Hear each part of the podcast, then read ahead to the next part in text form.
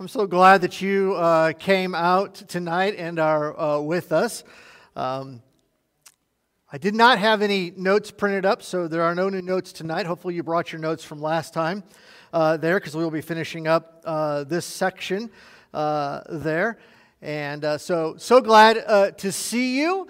Um, Numbers are a little bit different uh, tonight, so glad if you're visiting with us online. Uh, and I know why, and I understood why as I decided to go this week and kind of look at what all you have. How many of you know an hour and 40 minutes is just way too long, right? Amen? Uh, I hope we had a good time last time, but we're going to uh, not take the chunk so big.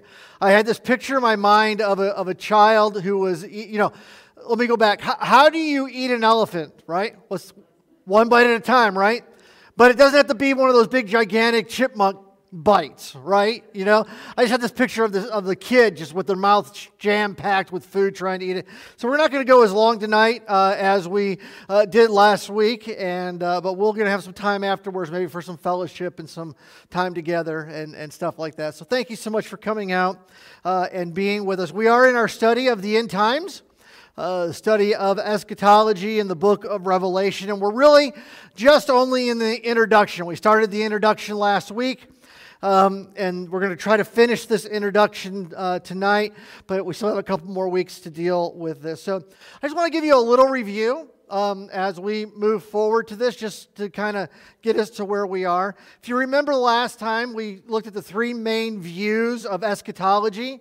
They were postmillennialism, amillennialism, and premillennialism. Postmillennialism believes that uh, the church is going to make the world good, that eventually, over time, the church is going to take over really the world, the government, and all that kind of stuff, make the church, make the world a, a utopia once again, and Jesus is going to want to return and, and, come back uh, and take us into eternity future. That's kind of what postmillennialism believes. That's a big word for me. Amillennialism, the letter A in the beginning of that means not or no millennial reign. They do not believe in a literal millennial reign, just like postmillennialism. Uh, believe that uh, Revelation really just kind of gives us uh, the battle between good and evil, and uh, that the millennium time is uh, symbolic, and at some time Jesus is going to come back and is going to take us back to uh, heaven or to our eternal state. Both of those, if you remember, we talked about in the hermeneutical way of teaching, believe in um, what is called spiritual process or the allegorical process or symbolic process of studying the book of Revelation um, there.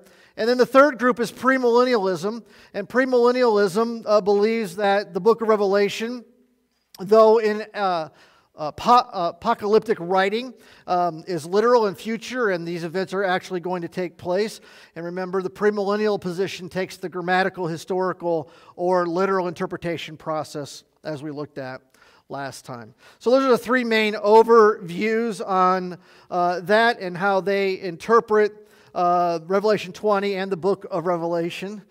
And then we talked about the tribulation period itself and really looked at kind of what the purpose of the tribulation period is there's two primary purposes for the tribulation God's wrath poured out on sinful man, and then to bring Israel to repentance uh, and the acceptance of her Messiah.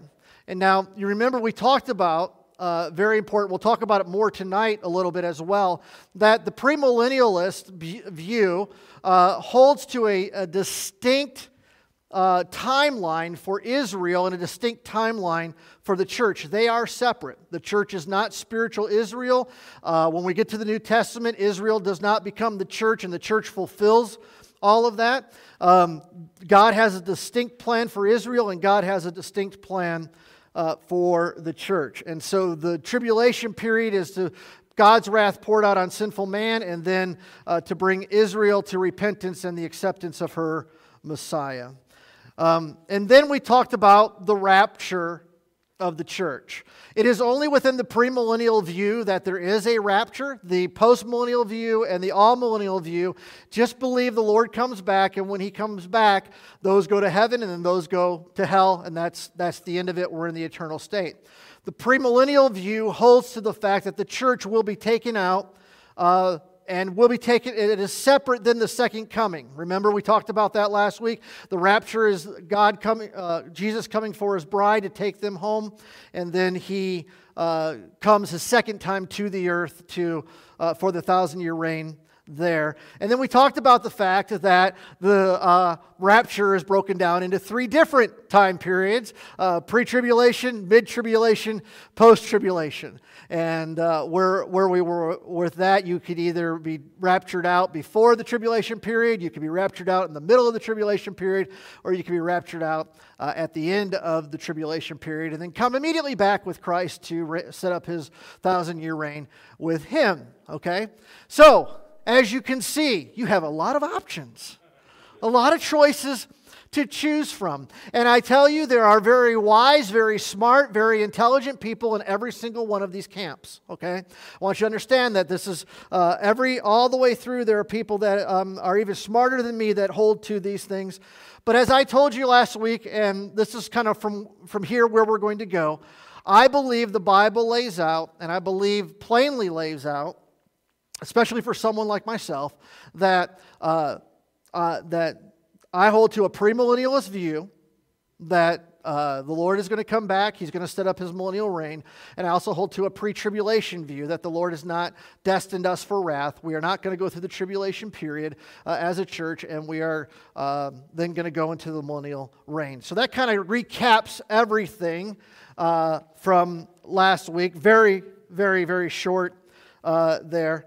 Um, and so, as I talked about last week with the fact, giving the verses that I believe in a pre tribulation rapture, I ended up, and I just want to restate this once again for you, because I, re- I really think this is something that we need to understand in our day and age.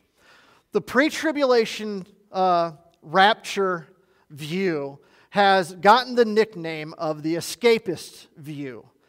So, in our Western culture, we think that if something bad happens enough, we're just, woo, we're out of here. We don't have to worry about it. The Lord's going to come. And, and we've had a lot of bad things that, that have happened. The Lord hasn't come. Well, the escapist view is okay because Jesus does tell us that, that we should desire to escape what the tribulation uh, is going to be. There's nothing wrong with that. But I want you to understand that we cannot live our lives thinking that, that because we, if I can put it this way, uh, because we get a president we don't like or someone in, a, in office that we don't like or because something happens we don't care about, that, oh, well, that's it. Jesus is coming. I don't have to do anything else. Come, Lord. It's not going to be that way. Because I want you to understand that as we understand the tribulation period and we understand that the Lord's coming back, even though the, the, the rapture is a signless uh, event and can happen at any moment, the Bible is very clear that there's a lot of things that have to come together in order for us to move in the tribulation period. You do not, I said this last time, I'm going to say it again. You do not have the rapture of the church on Monday, and then on Tuesday, you've got a one world government, a one world economy, and a, and a one world religion. It's, it's impossible. These things have to be built up over time and happen and stuff like that. Here's my point. My point is this and we don't like this in our Western culture. But the reality is, is until Jesus comes, life is going to get hard, and it's going to get harder and harder and harder until he comes, especially against those of us who are believers. And if you don't believe that, just go back to Israel's history.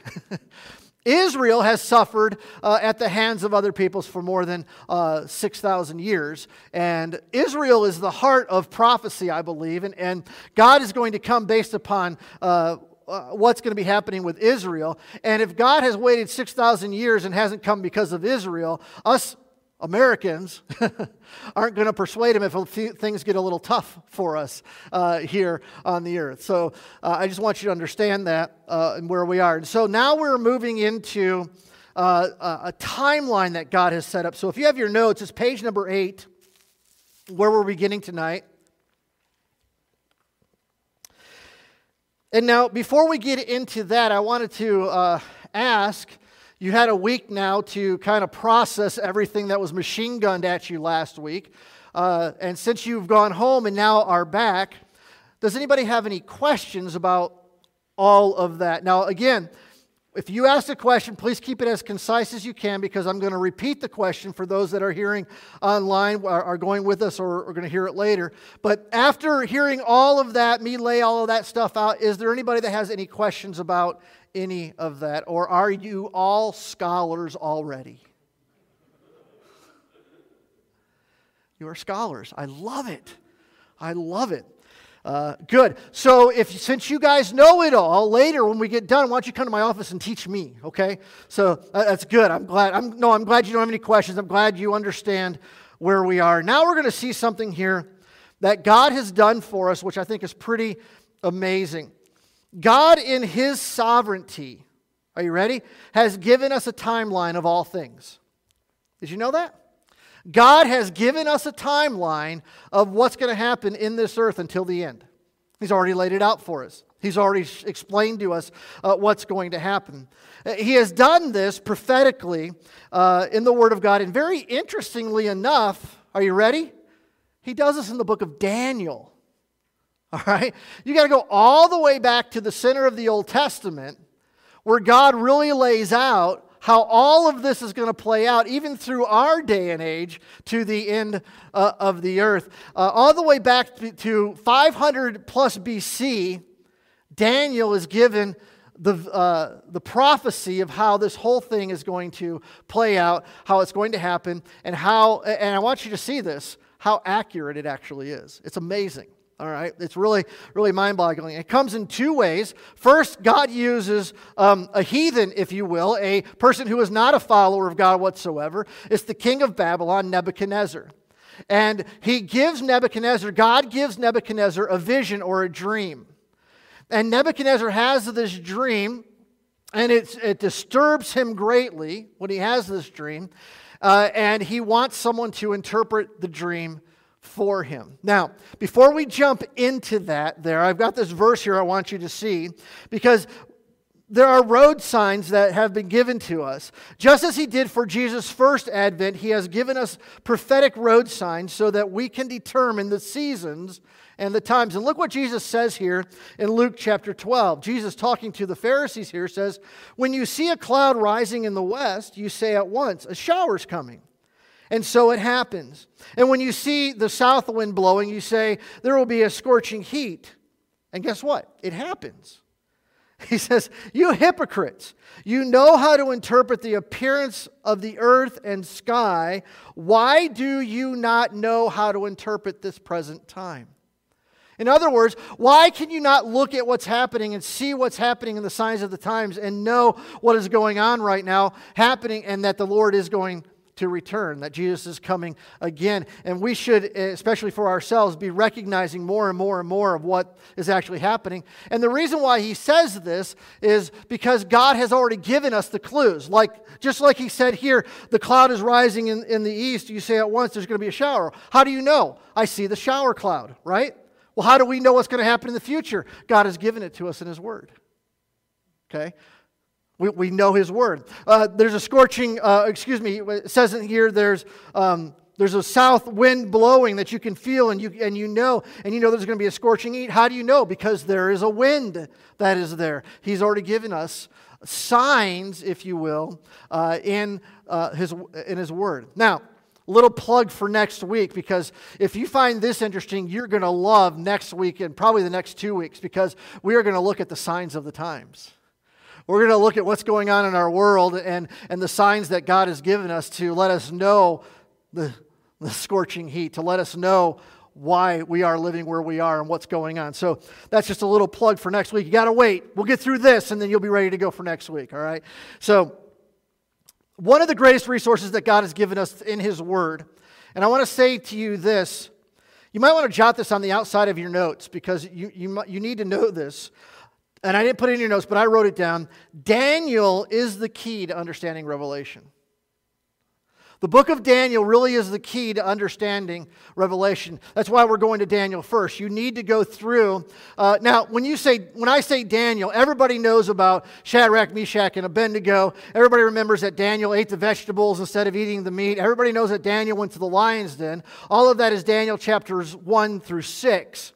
That's usually where we stop. It's when we get to Daniel 7, 8, 9, and all the way through to 12 where some weird stuff starts coming up and we're like going, well, I'll just let someone else figure that out. I'm not going to not going to read that. But it's where we it's where that ties into the book of Revelation. And so what we find here is Nebuchadnezzar had this dream. And I, I love that Nebuchadnezzar did this. Uh, Nebuchadnezzar goes to all of his magicians and sorcerers that he has, all these guys that deal with this stuff. And he goes, I had this dream that was given to me, and it really disturbs me. I want the interpretation of the dream, but guess what? I'm not going to tell you the dream, right? I want you to tell me what the dream is, and then I want you to interpret the dream. Well, what do you think they said to him? They didn't, tell, they didn't call him crazy because they would have lost his, their life. But they're basically like, no one can do this, king. What are you talking about? No one can do this. Well, they said, well, maybe there's one. Maybe there's one person that, that can do this. And so, because of this, we know that God gave Nebuchadnezzar this dream. And we know that God gave the dream to Daniel then, and then gave it to the interpretation to Daniel to give the king Nebuchadnezzar. And so let's look at this. I want you to see the scenario. If you're um, in the back of your notes there, you have some charts um, or some uh, the first one. And I want you to see this one where there's a big guy standing there. It's a statue that's there. It says Daniel chapter 2, verses 31 through 45 on the top there. Okay? We're going to fill that in. All right? Uh, as we go through this. So let's look at Daniel chapter 2, verses 31 through 45. I didn't put this passages of scripture in um, your notes, so they are going to be on the screen, uh, so you can follow along. Uh, there, and I'm going to read them on the screen because I'm not going to tell you I can't read them in my Bible.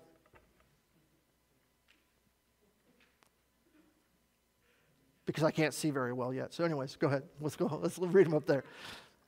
You're all looking at me like, why can't you read your Bible? Shouldn't the pastor read his Bible? Uh, yeah, but I can't see real well right now. And my, my print's that big. So, anyways, that's bonus. That's just extra for you. Are you with me? We good? Daniel chapter 2, verse 31. You saw, O king. And so Daniel's telling him now the dream.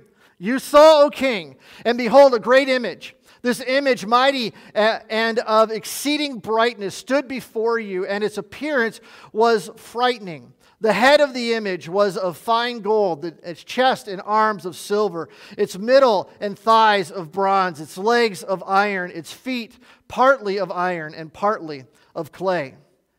He said, As you looked, a stone was cut out by no human hands, and it struck the image on its feet, and iron and clay, and broke them in pieces. Then the iron, the clay, the bronze, the silver, and the gold all together were broken in pieces, and became like the chaff of the summer threshing floors, and the wind carried them away, so that not a trace of them could be found. But the stone that struck the image became a great mountain and filled the whole earth. That was his dream. That was the dream that King Nebuchadnezzar had. He had a dream of the statue, had all this different metals in it and clay in it and stuff like that. And then all of a sudden, a huge rock, meteor, if you will, whatever might be, came, struck the statue, totally destroyed the statue, and the dust of it was wiped away, and the stone that was there became a mountain. All right? So, sound pretty cool, huh? Right? We're good, okay? And you're all going, what does that mean? Well, here you go. Okay? This was a dream. Now we will tell the king its interpretation. So not only did Daniel ha- see the dream that God gave, but God also gives him now the interpretation. Here's the interpretation You, O king, the king of kings, uh, to whom the God of heaven has given the kingdom, the power and the might and the glory, and into whose hand he has given, wherever they dwell, the children of man, the beasts of the field, and the birds of heavens, making you rule over them all. You are the head of gold. So King Nebuchadnezzar was the head of gold. Now, don't worry about filling in your chart. We'll fill it in together in, in just a moment, but I'm, I'm laying this out for you. So, King Nebuchadnezzar was the head of gold. He goes on, and another kingdom inferior to you shall arise after you, and yet a third kingdom of bronze, which shall rule over all the earth. And there shall be a fourth kingdom, strong as iron, because iron breaks to pieces and shatters all things. And like the like and like iron that crushes, it shall break and crush all these. And as you saw the feet and the toes, partly of potter's clay and partly of iron, it shall be a divided kingdom. But some of the firmness of the iron shall be in it, just as you saw iron mixed with the soft clay. And as the toes of the feet were partly iron and partly clay, so the kingdom shall be partly strong and partly brittle. And you Uh, as you saw the iron mixed with soft clay, so they will mix with one another in marriage, and they will not hold together, just as iron does not mix with clay. And in the days of, uh, of those kings, the God of heaven will set up a kingdom that shall never be destroyed, nor shall the kingdom be left to another people. It shall break in pieces all these kingdoms and bring them to an end, and it shall stand forever. Just as you saw that a stone was cut from a mountain by no human hand, and that it broke in pieces the iron and the bronze and the clay and the silver and the gold, a great God has made known to the king what shall be after this. And the dream is certain and its interpretation sure. So Daniel, Daniel kind of summed it up going, and God told me all of this, and I'm telling you right now, and I know it's right. So, and King Nebuchadnezzar goes, It is. Okay? So, what is he talking about here? If you go to the next slide, Dave, this will lay this out for us. In Daniel, uh, what he's saying here in the, the gold, so go, go ahead and hit the, there, you got it, man. The head is the gold. 606 BC is the Babylonian Empire was uh, started. This was the empire there of King Nebuchadnezzar. This is the empire that Daniel was a part of right now. He's talking to King Nebuchadnezzar. He's in this empire. He's been remember, he's a child of Israel. He's been taken into cap- Babylonian captivity. King Nebuchadnezzar is the king. All right? King Nebuchadnezzar reigned, uh, and, and the Babylonian Empire reigned until 536 BC. And we see that 536 BC had a dual reign, and it is the dual empire of the Medes, M E D E S, and Persians. Okay?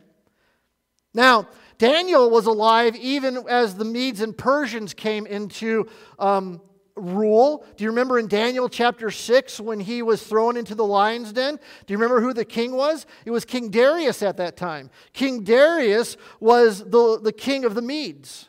Remember when, when Daniel was thrown into the lion's den? He, they, he said that the, um, the uh, law that was given was given and stamped by the law of the Medes and the Persians, which cannot be altered whatsoever. So Daniel had to go. So we already see that, that Daniel lived through the Babylonian Empire towards the end of that, and then into the uh, Medes and Persian Empire. And so Darius was uh, the king over the Medes, uh, Cyrus was the king over the Persians. And quite honestly, the Persians were the higher part of the ruling, and then the Medes were the lower, and eventually the Persians overtook the Medes. But in this time, that's, and that's why we see the silver body and the two arms. The two, one is the Medes, one is the Persians. All right, so you see the two groups together there. Then we have the waist there on, on there in 336 BC. Uh, the Greek Empire takes over of brass. Okay? And the ruler of that was Alexander the Great. Remember, Alexander the Great in the Greek there, there took over uh, all of the area. And then we get to the bottom part of uh, the skirt, if you'll let me say that, whatever it is there. Um, we have the legs that are together. Okay? And uh, in 200 BC, uh, this was the United Roman Republic. Okay? The United Roman Empire in 200 BC. Now, Legend says that the Roman Empire began here uh, by two brothers, Romulus and Remus. There's a lot of mythical stuff that goes with it, a lot of things that we know and we don't know. What we do know, though, is that uh, the empire was solidified under Caesar Augustus. All right? He was the first uh, solo emperor to be emperor over Rome there. Okay? And then in 39, uh, 359 AD now, we've, now we've gone many, many years ahead past the life of Jesus. Uh, Rome had become a Christian nation in 300 BC, in 39, or, or AD, excuse me, in 395 AD, uh, Rome split. It split into the Western uh, and the Eastern Roman Empire. Okay? We know this and we understand this because out of the Western uh, Roman Empire came the Roman Catholic Church. Out of the Eastern Roman Empire came the Eastern Orthodox Church. And we see that division there uh, take place and spread. And then when we get down to the feet there, uh, we don't know when this is going to happen. Hasn't happened yet. The Bible calls this the revived Roman Empire, and it's going to be in the end times. Okay? Now, revived Roman Empire doesn't necessarily mean that Rome is going to be the world leader at the end time. It may not even be called Rome, it may not be Rome whatsoever. Rome is just used because this was the dominating power of the day that they used to show how this is going to come. The feet are with uh, metal and clay, which is what Rome was made out of the iron, the, the, the iron culture there, and, and so forth. So that's kind of how that plays out. And then one other thing that's not on here that I want you to kind of put off to the side, maybe um, to the back of the uh, statue there, is the rock. Okay? The rock. Who's our rock? Jesus is our rock. Uh, the rock, uh, what a beautiful picture, comes in and uh, wipes it all out. And God sets up his eternal kingdom. So millennial reign, his eternal kingdom forever and ever, comes in, and, and basically it's showing that God is more powerful than, than all of these. Okay? So we have a timeline given by this dream to Daniel from God to Nebuchadnezzar from Daniel interpreting from 606 BC all the way to the end of time. And I want you to know that every single one of these times came through perfectly, uh, as was this was this prophecy was given before 600 before 606 BC in there when Daniel was there, and with Nebuchadnezzar and he goes, and then here's this other world power, and guess what? Medes and Persians became a world power. And then came uh, the Greek Empire, and remember, and then they took over, and then the Roman took over, and then now we're moving forward. Now, that in of itself is really cool to me, I think, to, to see that God gave us that. Before we move on, are there any questions on this? Gloria.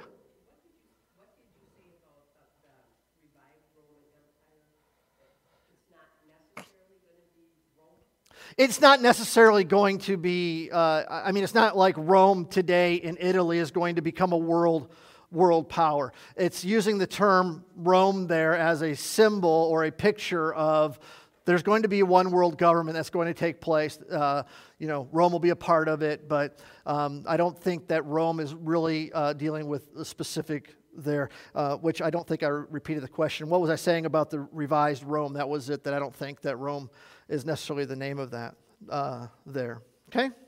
And then, then again, it could be.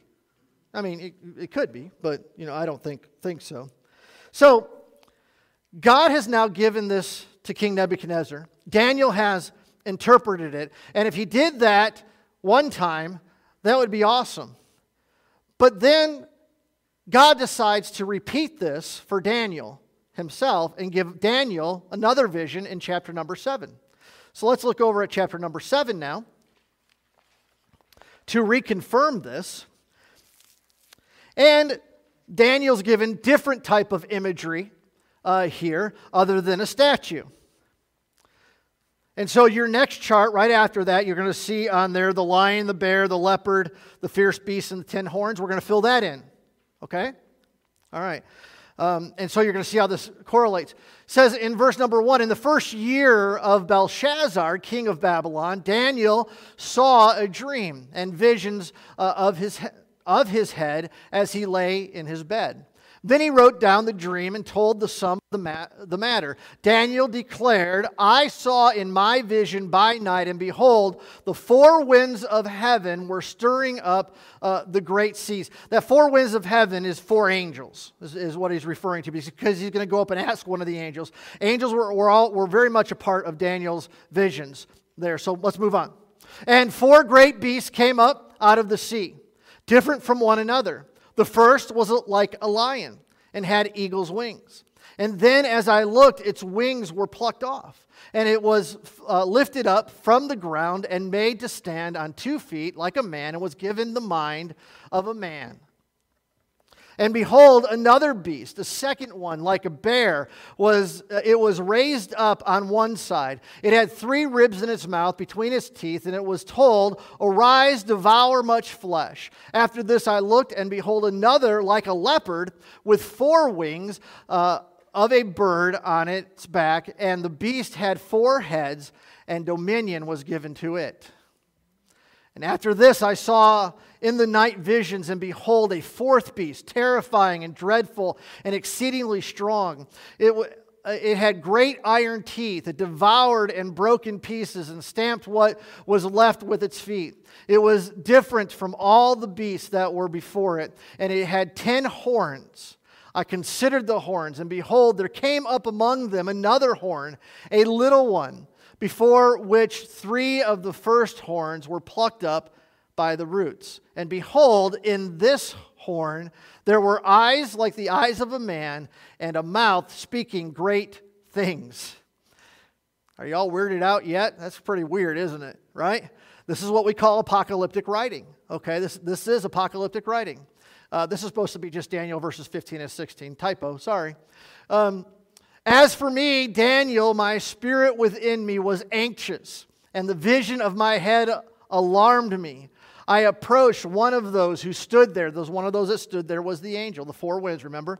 And asked him the truth uh, concerning all this. So he told me and made known to me the interpretation of the things. Okay? So Daniel's had this dream, these four weird beasts a lion with wings, a bear, a bear with uh, ribs uh, leaning to one side, a leopard with four heads and four wings, and a beast that is not like any other beast he's ever seen with ten horns and a little horn that comes up with eyes and a mouth uh, and talks. All right?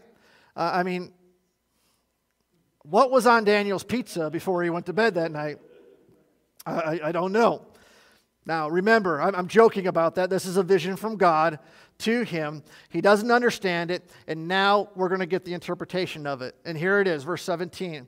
These four great beasts are four kings who shall arise out of the earth. But the saints of the Most High shall receive the kingdom and possess the kingdom forever, forever, and ever.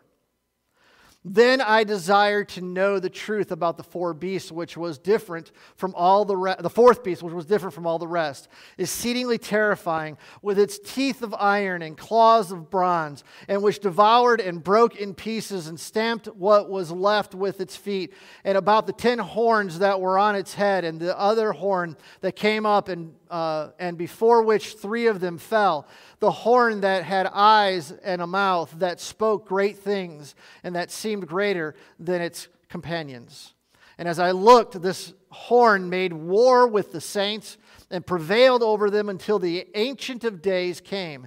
And judgment was given for the saints of the Most High. And the time came when the saints possessed the kingdom.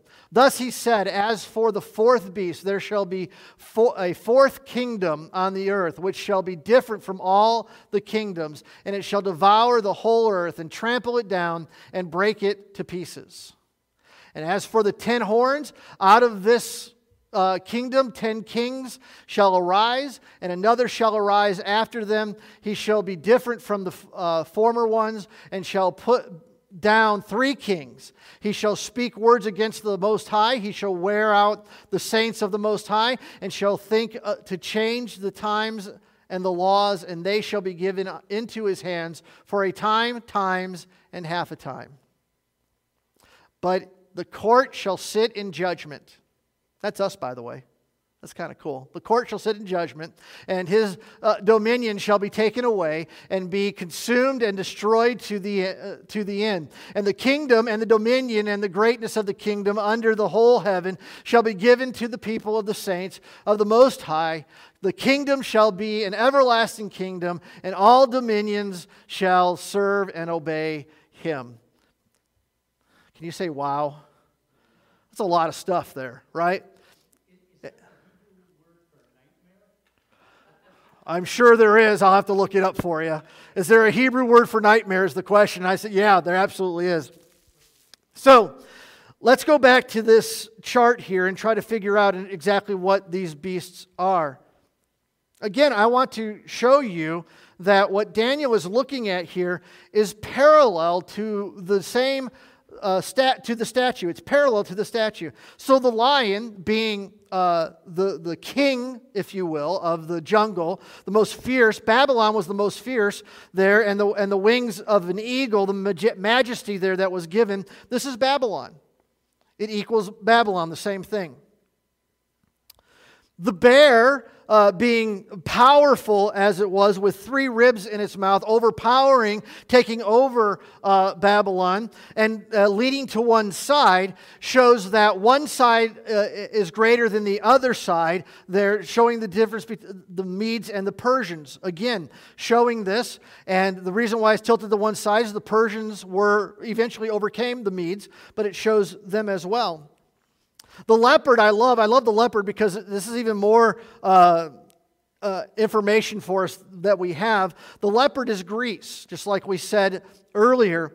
Now, how, uh, what is some of the things that are significant? First of all, Alexander the Great, when he took over the world, took over the world faster than anybody else in history. Just absolutely ransacked over everybody. That's the picture of the four wings that are there.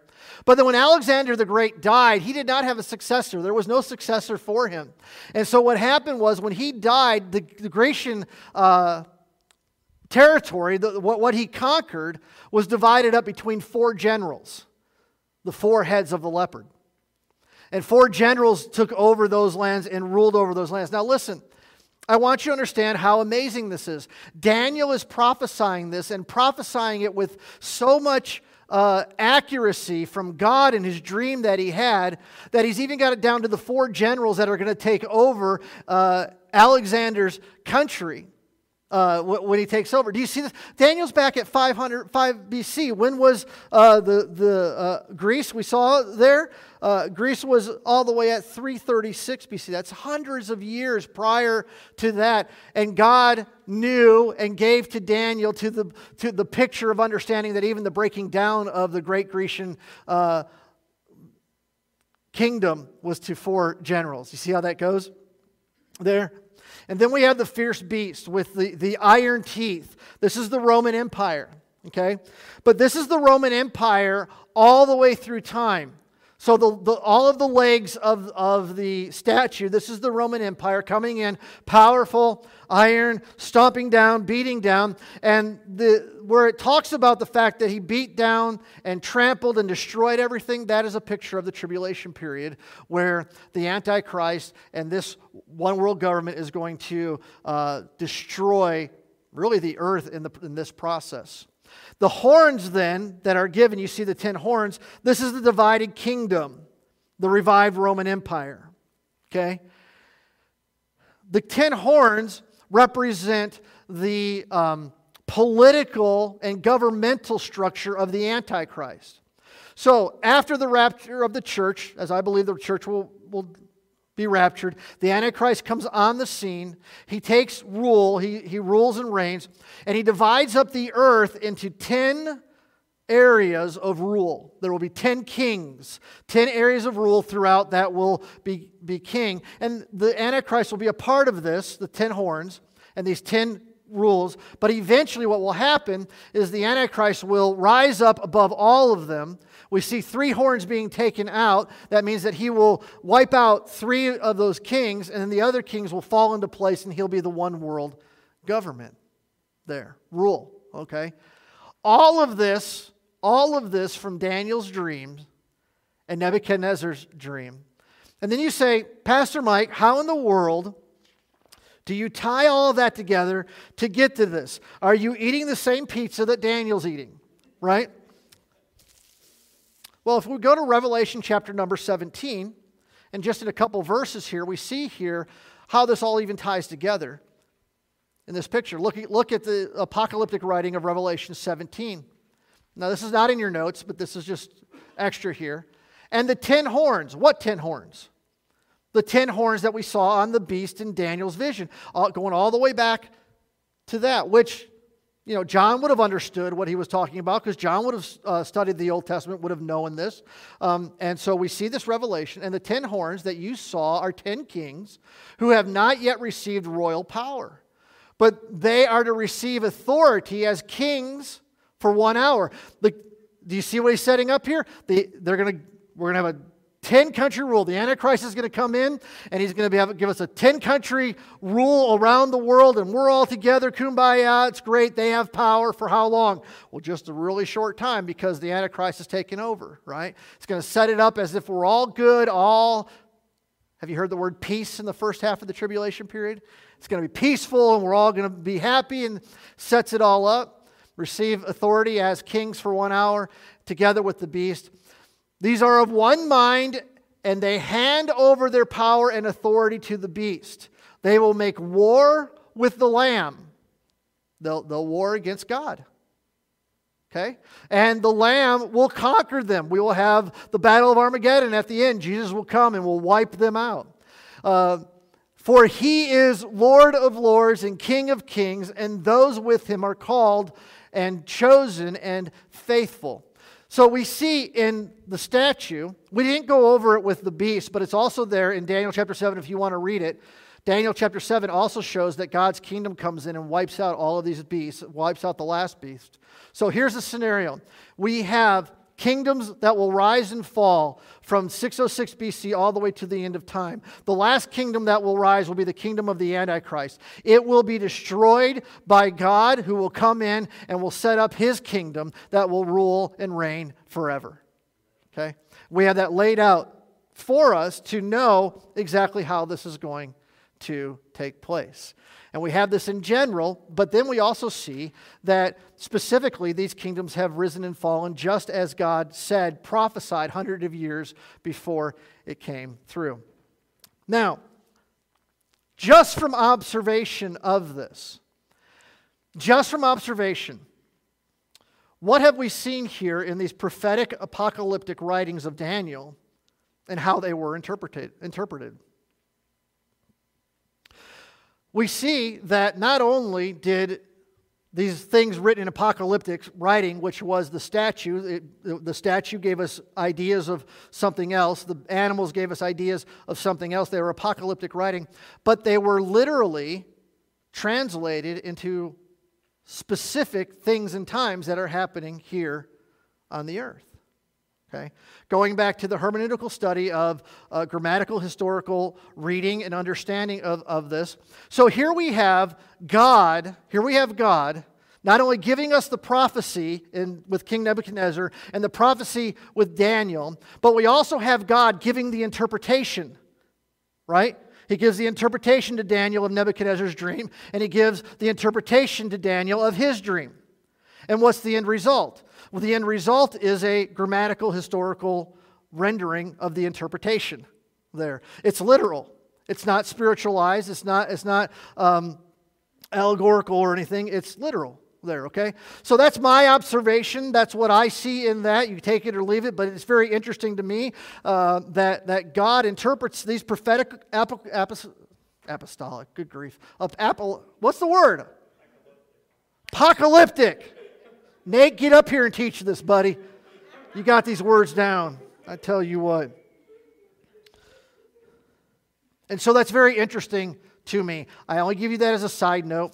There are many people that are much smarter than I am that could come by and maybe destroy that whole thing. But I just thought, as I was studying that again, as I was reading that again, I thought, hmm, that's, that's just interesting to me how God interpreted the scriptures.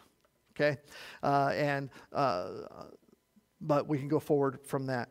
With all of that said, good grief, I feel like I talk like Micro Machine Man up here to you. I'm so sorry, but there's just so much in this. Are there any questions at this point? Nate.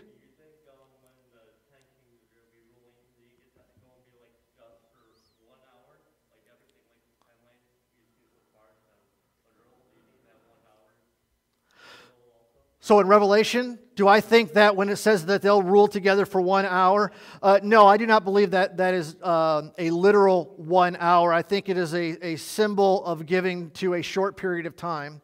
So if, if the tribulation period is a seven year period of time, which we do believe that to be uh, accurate, uh, the idea is, is that they're going to come into power and be excited about the power they have, but it's only going to be for a short, it's going to be short lived okay?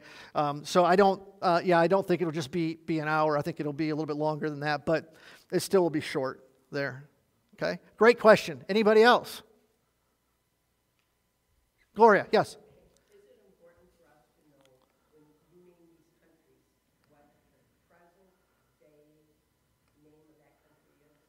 Okay, so is it important for us to know the present day uh, name of those countries? And I would say no, it, it isn't. Um, be, because territories change, uh, things change, and, and, stuff like that. So, you know, um, we can use Israel as that uh, illustration. So we have Israel now back, but we don't have, they don't have all of the land that they were promised and stuff like that, but they're still Israel.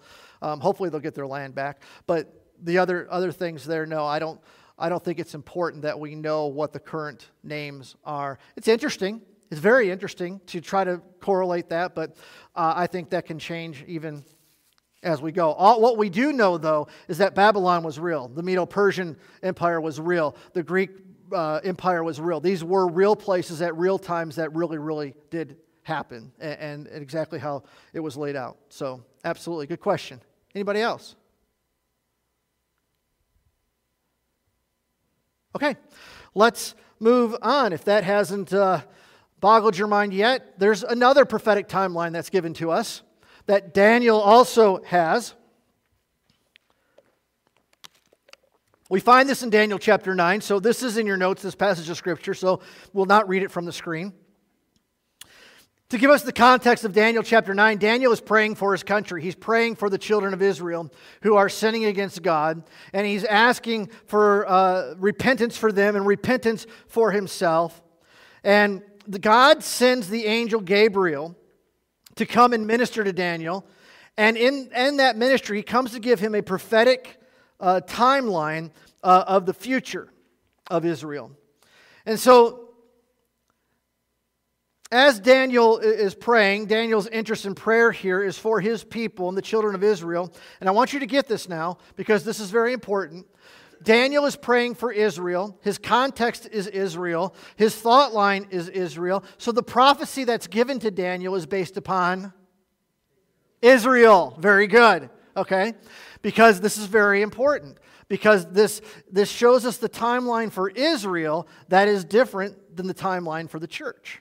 Okay? So we need to understand this and, and how this all plays uh, together. So, man, you guys are sharp. That's so good. I'm, very good. Daniel chapter 9. Verse 24. 24 through 27. He says, 70 weeks are decreed about your people and your holy city to finish the transgression, to put an end to sin and to atone for iniquity, to bring in everlasting righteousness, to seal both vision and prophet, and to anoint a most holy place. Know therefore and understand that from the going out of the word to restore and build Jerusalem to the coming of an anointed one, a prince, there shall be seven weeks. Then for 62 weeks it shall be built again with squares and moats, and, uh, but in a troubled time. And after the 62 weeks, an anointed one shall be cut off and shall have nothing and the people of the prince who is to come shall destroy the city and the sanctuary. Its end shall come with a flood, and the end there shall be war, desolations are decreed. And he shall make a strong covenant with many for one week, and for half of the week. He shall put an end to sacrifice and offering, and on the wing of abominations shall come one who makes desolate until the decreed end is poured out on the desolator. All right, so all you guys got that? I can move on? We're good? What is going on here? Well, here's what we have to understand. How many of you know that our English language is limited compared to other languages? It very much is. The Greek language is a very exact language, has many words for what we use for just one word. The Hebrew language is also a pretty exact language uh, that was used. But so this is in Hebrew when this was written, the Hebrew language. And unfortunately, in the Hebrew language, there's a word that's given that is not in the English language. We have no word to translate that's the same. And that is a group of seven years they have a word for a group of seven years. Okay? We don't have a word for a group of seven years, but we do have a word for a group of seven days. Right? If I want to tell you what a group of seven days is, I use what word? I say it's a week. Right? So, in translating, we had to use, or, or, or, those who translated the Bible, use the word weeks to give us this concept, all right? So the word here, weeks, literally means a grouping of seven years. Not seven days, seven years. Okay? Uh, this is why the translation must, and this is why I say this in here, this little note here. This is why you must take the Word of God from a translation that is Hebrew and Greek. A paraphrase doesn't work, all right? And, and they may be okay even with this at that, but You've got to understand that it's got to be translated from the original Hebrew uh, and Greek. So, what is Daniel talking about here? Excuse me. The Daniel is talking about 70 units of seven. Okay? Or the seven is seven years. 70 units of seven years. Are you with me? So 70 times 7 is 490. Okay? So Daniel is laying out here, well, actually, Gabriel is giving this to him. Gabriel is the one that's telling him this from God that the time has been established that Israel has a timeline of 490 years. And so, how does this break down? How does this unfold for us? How do we um, have it? This is the timeline for Israel. So, let's break this down so we can see it. It's on the chart that's in your. Uh, packet there. It's Daniel 70 weeks. You might not be able to see it on the board. Hopefully, you can see it at home uh, better. Um, but Daniel 70 weeks here for you. Now, here's what's really cool. If you were a part of our Nehemiah study, it sets you up for what we're talking about. Remember, he said 70 weeks are decreed about your people and your holy city to finish the transgression, to put an end to sin, uh, and to atone for the iniquities. And he goes on and says that this begins now with the rebuilding, the command to rebuild Jerusalem. Who was that command given to? Nehemiah by God. Nehemiah wanted to go uh, and rebuild Jerusalem. So Nehemiah goes back and rebuilds Jerusalem. Now remember, he built the wall in 52 days. Uh, that was a miracle of God, but the completed completed all of Israel took 49 years. Okay? So it took 49 years to rebuild or 7 weeks. Okay? So you see that in your blank there? 49 years. So, seven units, 49 years. And then from the rebuilding of Jerusalem to the cross, we see another 434 years to the cutting off of the Messiah. 434 years or 62 weeks.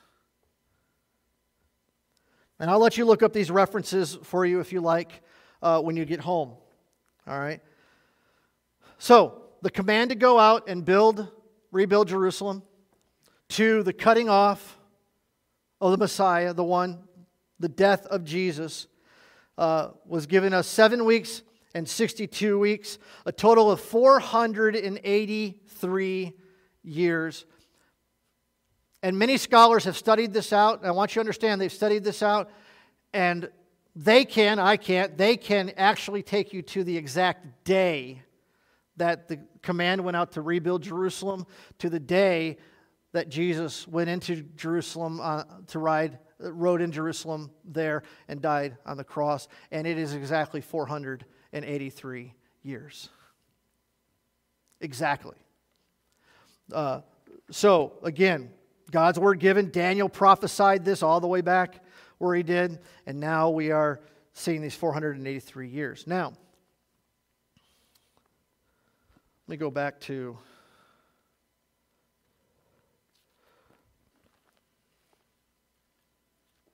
So in Daniel, as we read this, Daniel chapter uh, 9,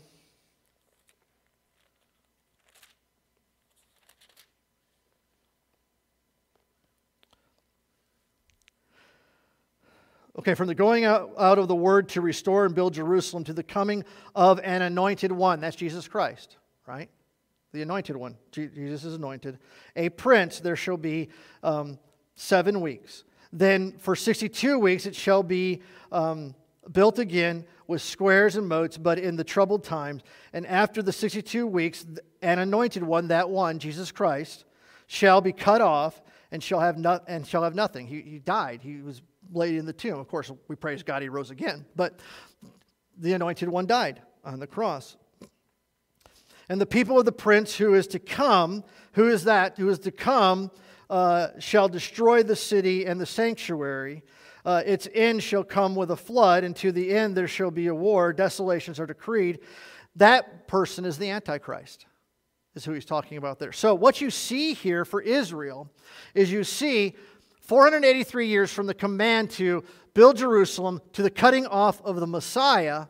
And then for the children of Israel, you see the Antichrist come. Okay?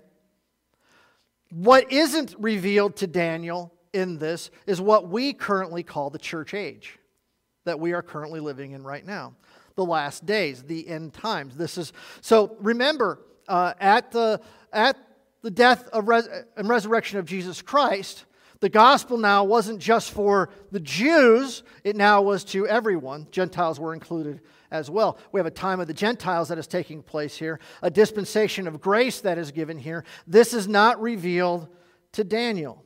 And it, becomes, it comes be, between the 69th week and the 70th week.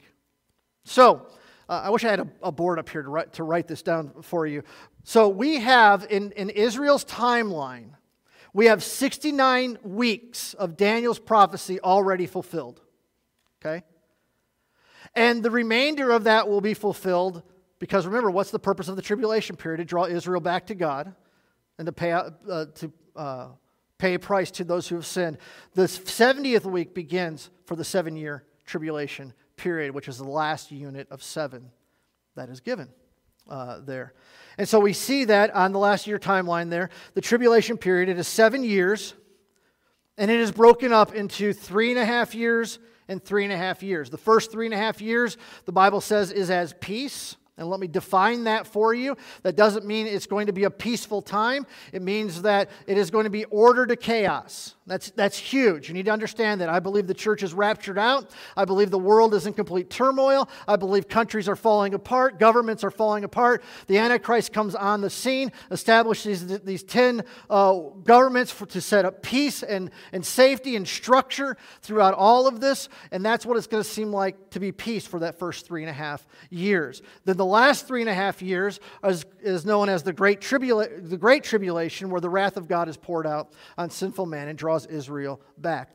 But we see here a timeline given to Israel for 490 years, and we see now how it is fulfilled, given to Daniel, that 483 of those years have already been completed, and that when we come to the tribulation period, we have the last seven years for that.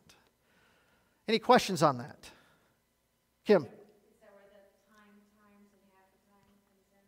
So is that where times, times, and half of times comes in? Yes. When you read in the scripture that talks about times, times, and half of times, that, that the time is the first year, the times is the uh, second and third year, and the half of year is, is the half. So you've got a singular time, one year, times, add two more years, half a time is uh, the three and a half years. So when you read that in Revelation, you read that also in Daniel, that's what he's talking about. And when he talks about this in, in Daniel here, he says that he's going to set up in the beginning of the tribulation period, uh, peace with Israel, a covenant with Israel, that Israel will be allowed to rebuild their temple, that's going to happen, and that Israel is going to be protected by the Antichrist and will be protected militarily so that, so that even Israel will not have a military uh, any longer because the Antichrist will protect him. And then three and a half years in, after the time, times and half a time, he breaks that covenant. And the world comes to destroy Israel uh, and, and, to wipe them off the face of the earth. And that takes that la- through all that last three and a half years. And then uh, Jesus, the Messiah, the King of Kings, the Lord of Lords, comes and frees Israel from this uh, attack. And uh, salvation reigns through the children of Israel because there's going to be salvation of the children of Israel because they will accept at that point their, their Messiah. So, wow, that was a lot for just time, times, and half a time. So.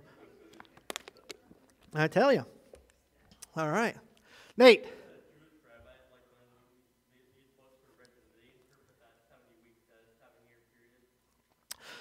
Uh, I'm not sure for what. Well, did the rabbis interpret this as, se- as seven years? Yeah, I, I, I think that, um, that they would have to. Uh, as far as Daniel went, they would, they would interpret that. Uh,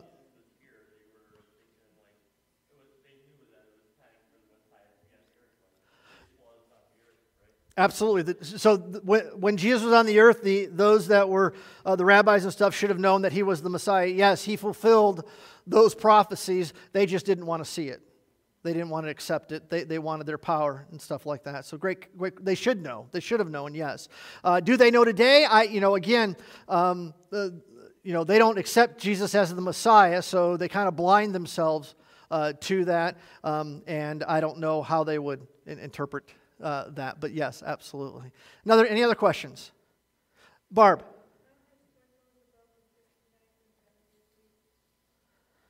Oh, before the, the uh, 69 and 70th week on the timeline says comes between, that line there, comes, comes between 69th and 70th.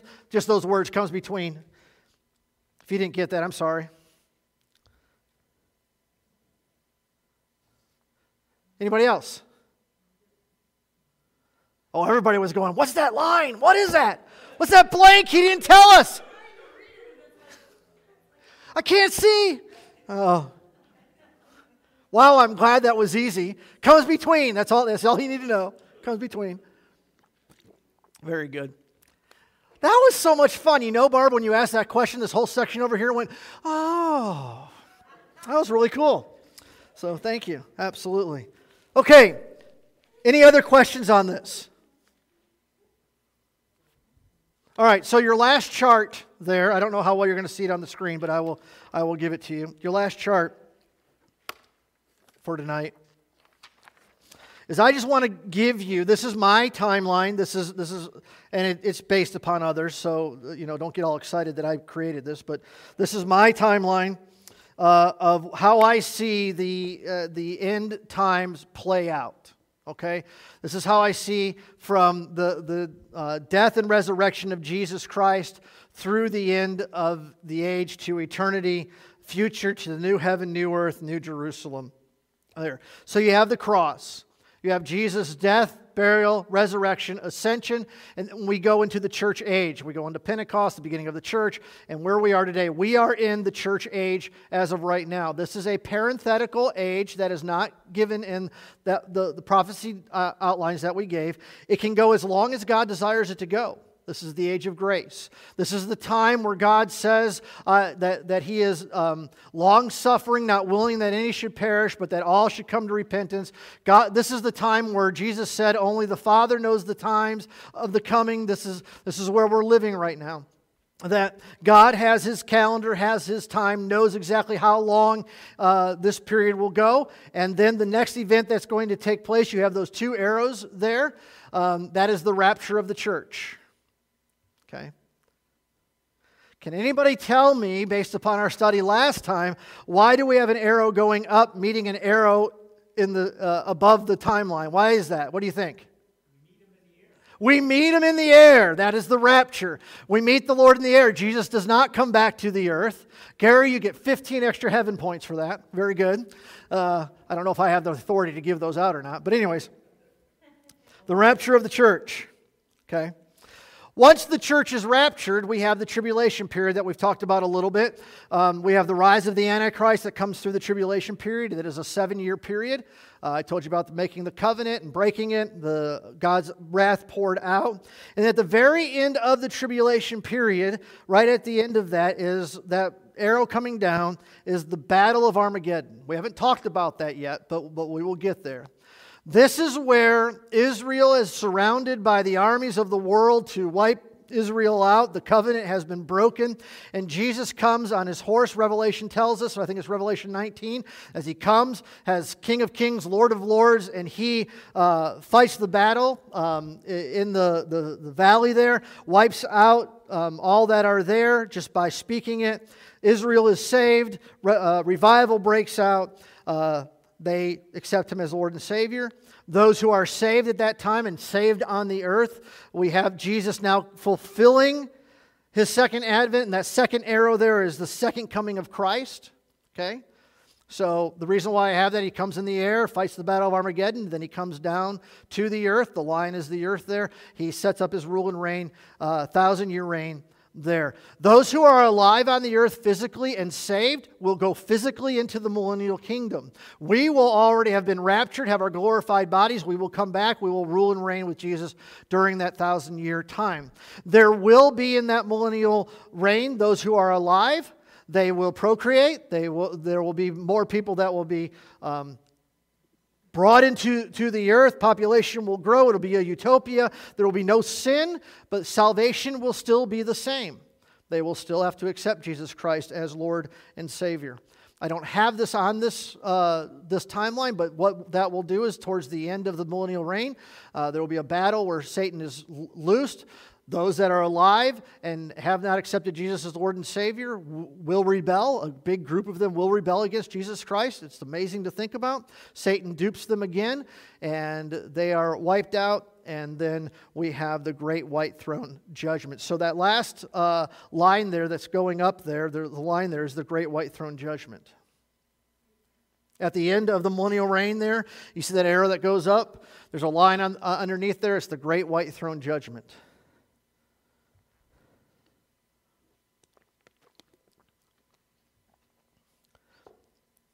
What I have not given you, you might be thinking about this if you know anything about this. I have not given you where the um, uh, judgment seat of Christ is. That's after the rapture of the church. That's in heaven. The marriage supper of the Lamb also happening during that time. Uh, we can talk about those as we go forward as well, but that is not there. And so uh, at, the, at the great white throne judgment, you recognize that uh, those who are followers of Jesus Christ, everybody will be resurrected uh, there. We will have already been taken care of, the Old Testament saints and, and those who are uh, tribulation saints and those who died during all that time will stand before the great white throne judgment. Those who are saved, the Bible says, are sheep and they will go into heaven. And those who are lost, they're, they're equivalent to goats and they will be cast into hell. And then we will go on into eternity future. A new heaven, new earth, new Jerusalem will take place there. Okay? And that's what we're all looking forward to there. Okay? Any questions on that?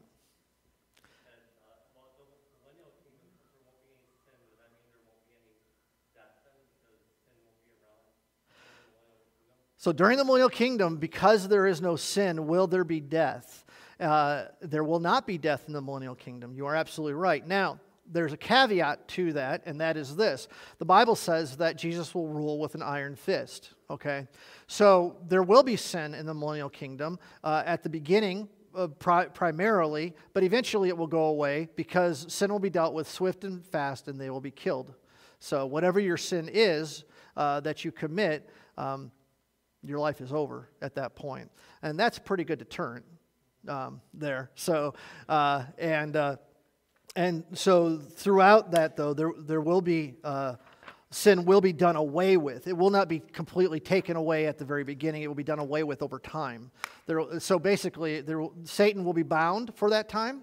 There will not be temptation as we know it today uh, and experience it. Uh, so, because of that, there will not be necessarily that draw to sin. The only ones that can uh, draw to that would be the ones that initially come in that still have their old ways there. That'll eventually pass on. So, yeah, you're exactly right. Good. Good. Uh, Gary. Good. I didn't know if I did that or not. So on your chart, there are two lines that are there. Uh, I, is there an arrow pointing down as well? Good. Because I didn't update it on there and I didn't update it in mine, so I'm glad that, that it's there. I thought after I made this uh, that I should distinguish that the uh, line that is going down with the, uh, the blank that is uh, for going down, that's the goats at the great white throne judgment, the goats. Those are the sinners, the lost people, if you will. And then the arrow that's going up to the right is the sheep, those who have accepted Christ. Remember, I just said at the great white throne judgment, those who stand before them, those that are saved, are the sheep. They'll go into, uh, into heaven. And those who are the goats will go uh, into hell. And I added that last minute, uh, and uh, I forgot to change it on my stuff. So I'm glad you got that. So finish that up. Any other questions? Great questions tonight. Thank you. Very good. Is this making sense to you? Are you understanding this as we're going uh, along and how this is laying out? Um, this is all setting us up because when we get to Revelation, we'll, we'll see then how this all, all plays out. And as I said, the next time, uh, next session, we're going to be looking at current events, uh, what the Bible says gen- uh, generally for us, and then five specific areas that I think uh, is evidence that we are closer than we've ever been before uh, for the return of the Lord, for the rapture of the church. I, I believe we're close, church. I really believe we're close. Um, and that's not just because it was 2,000 plus years ago that Jesus died on the cross, there's other, other reasons as well. Before we go with this, are there any other questions? Well, yes, Gloria.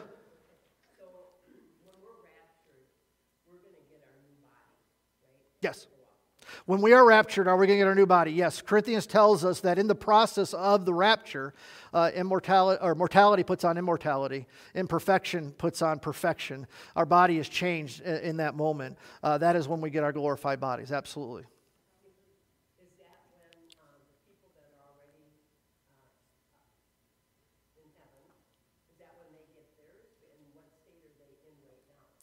So, those that are in heaven right now, um, will they get their glorified body uh, at, the, uh, at the rapture of the church or the raising uh, of the dead? So, the dead in Christ will rise first, and then those of us that are alive and remain will be caught up uh, as well. That is when they will get their glorified body as well, uh, because it's a bodily resurrection that is taking place. That's what Jesus is referring to. When we die here on the earth, our uh, we put us as a trichotomy being, we have body, soul, and spirit. The soul being our, our will, our mind, and our spirit being spiritual aspect, and then our body being the physical aspect. When we die, our body and soul go immediately to uh, heaven. Paul said that to be absent from the body is to be present with the Lord. Okay? So this, the last breath we take here on earth, our next breath is going to be in heaven in the presence of God. What will we look like? What will we be? I have no idea. It, you know, so uh, the best picture I can give you, and this is very inadequate, if you were to take a football, okay, inside that football is an inner tube that is the exact same shape as the pigskin on the out, outside of that. If the pigskin, if you will, or the, the outside covering was taken off, okay, that being the body put into the grave, you have this uh, inner tube section, which would represent the, the soul and the spirit uh, that looks exactly like the football, the same shape and everything that would that you would send up into heaven. So, you know, would we have uh, a body that that is material or immaterial? I don't know. The only thing that I do know is that if you remember at the resurrection of Jesus Christ, when Jesus came to meet Mary Magdalene, he said, "Don't touch me because I have not ascended yet to the Father." And it, it means there that he had not received yet his glorified body at that point. But he was seen, uh, he could have been touched. So I don't know what all that's going to look like. What I do know, though, is that when the rapture takes place, the resurrection of the dead rises, and we who are alive and remain are caught up. In that moment, in that twinkling of an eye, we will be given a glorified body uh, there, and it will be perfect, and uh, it will not corrupt or anything that way. Very good. Thomas did touch Jesus. That was after Jesus came back. So, thanks, Pastor Dave. Let me explain that uh, there. Uh, so, Jesus ascended twice. Right after he was resurrected, Before he saw the disciples, Jesus had to go to the Father uh, uh, for the, to complete the resurrection uh, process there. Then when he came back, and, and we see where he met the disciples in the, uh, in the room there, and he kind of came in with the doors locked and all that stuff. At that point, Jesus was already in his glorified body. Now, Jesus' glorified body is way different than ours in the sense that his body will carry the marks of the cross in his body. Okay? So the marks of the cross in his hands and in his feet and in his side, he will have those for all of eternity as a reminder of his sacrifice for us. However, we will be given a glorified body that may or may not walk through walls at some point, that may or may not fly. I don't know. You know, uh, my, my sci-fi mind goes nuts at this point to have, you know, to have fun, all right? Uh, but I will tell you this, it won't be boring, and, and, we will enjoy it, and it will be fun, and we'll have a good time. And, and so uh, it's going to be better and more wonderful than anything we can imagine uh, here uh, on the earth. And we'll see that when we get into Revelation 20, uh, 22, a brief picture of heaven there, uh, and we'll see how wonderful and glorious that is. But thank you. Great questions. Anybody else? Let's spur another thought. Well, we went about an hour, hour and, and 10 minutes. Was this a little bit easier to digest tonight? A little bit, uh, backside's not numb, maybe, so uh, we're doing okay. So we're going to dismiss um, here and want to encourage you not to, not to run out. We have, you know, about 15 minutes. Um, let's just have some, uh, some fellowship, maybe. Maybe if you want to get it with someone and maybe have some prayer or something like that, if you have a prayer request or something along those lines. But let's visit for a little bit and then uh, be out of here by, by 8 o'clock. If you have to go, completely understand, but would enjoy the fellowship if we can have it. Okay?